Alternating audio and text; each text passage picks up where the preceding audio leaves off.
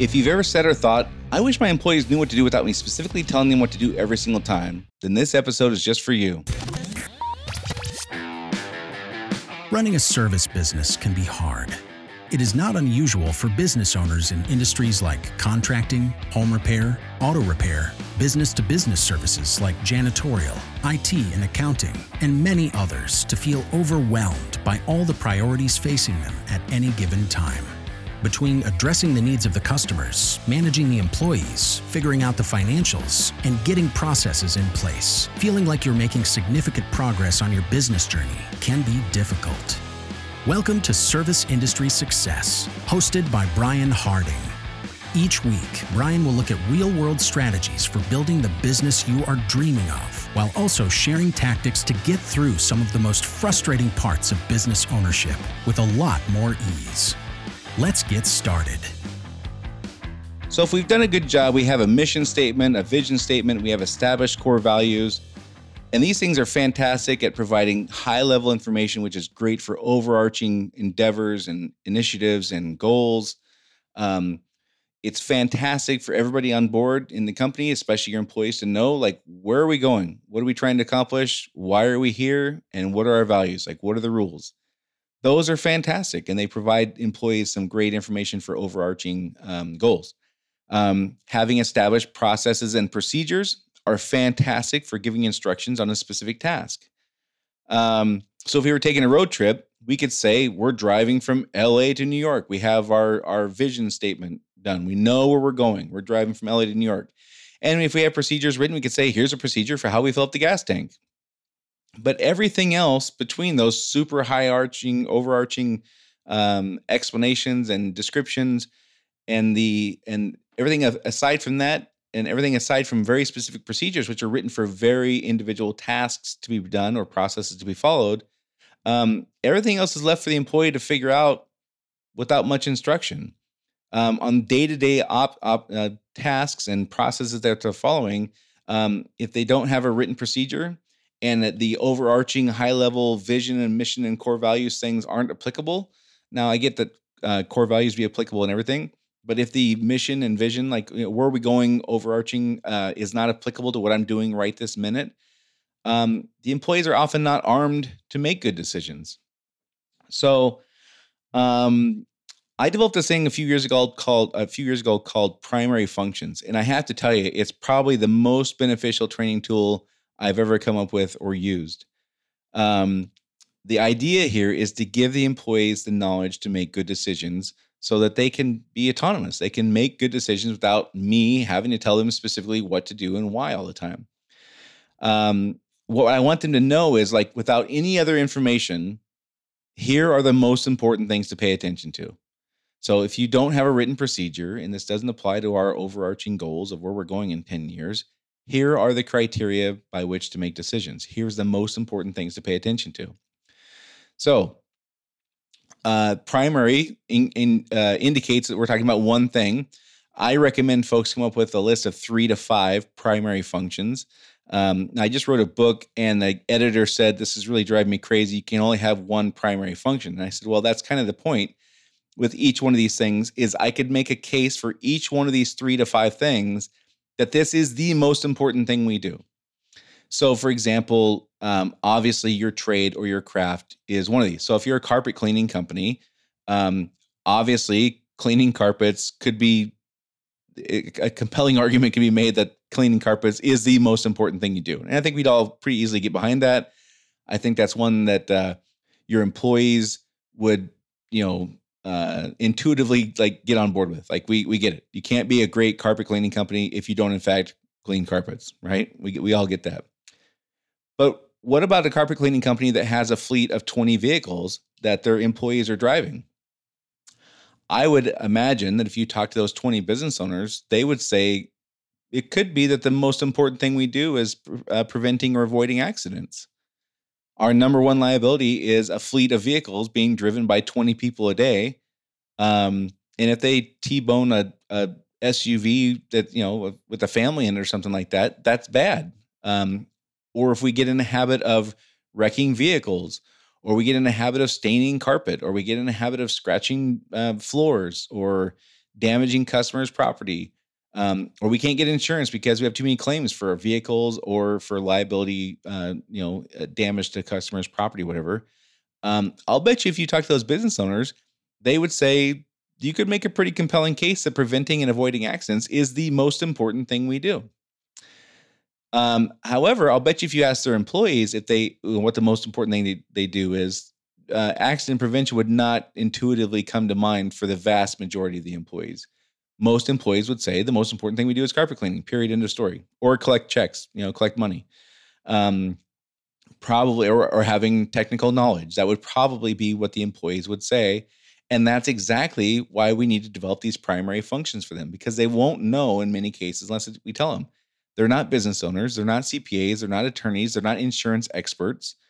They don't know in some cases, they don't have the ability to know what the impact is always for these things. So, um, for many companies, your number one liability, whatever that is, uh, probably protecting that liability or or mitigating it or um, removing opportunity for that to to sting you um, probably is a primary function. You could make a very compelling case that the most important thing that carpet cleaning company does is avoid accidents.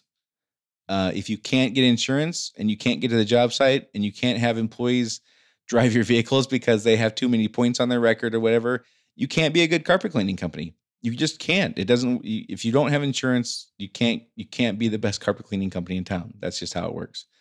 Um, other companies might choose their competitive advantage. So, for example, a company I used to be uh, an owner of, um, our number one competitive advantage, we were in an industry where communication was horrendous.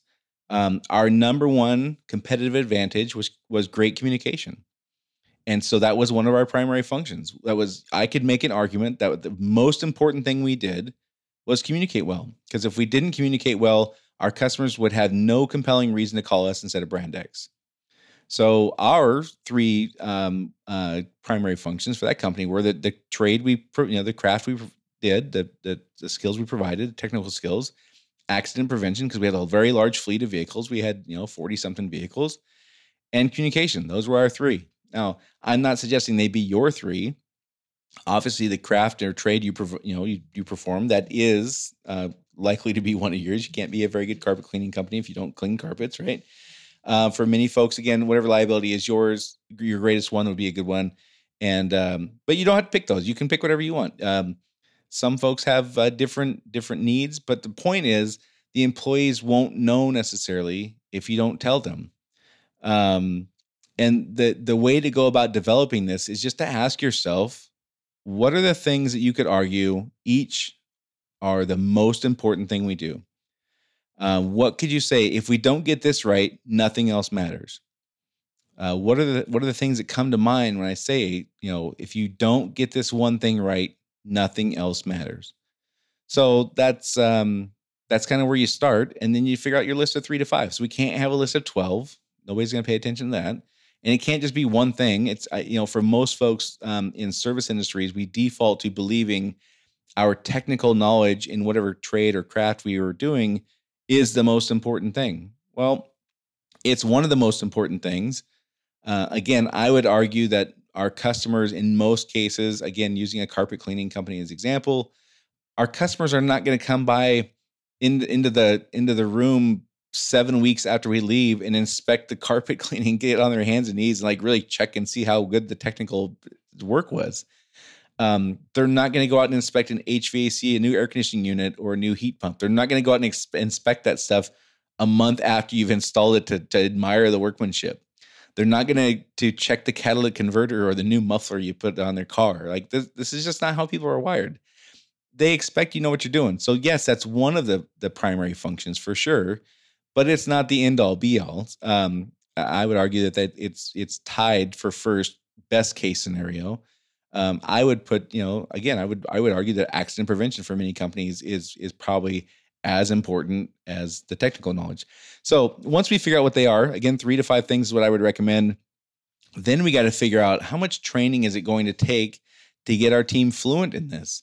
Now, depending on what your three are and how intuitive it is that your employees are going to know this stuff, and how big your team is, and how likely they are to support these ideas and all that kind of stuff. You'll have to figure out like what's a reasonable amount of time for me to train this stuff. But we need to train it until they are fluent in it.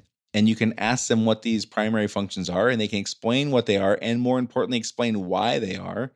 Um, and then you just get to train it some more. This is not something that you're going to uh, train for a month and and then be done. That's not how this works.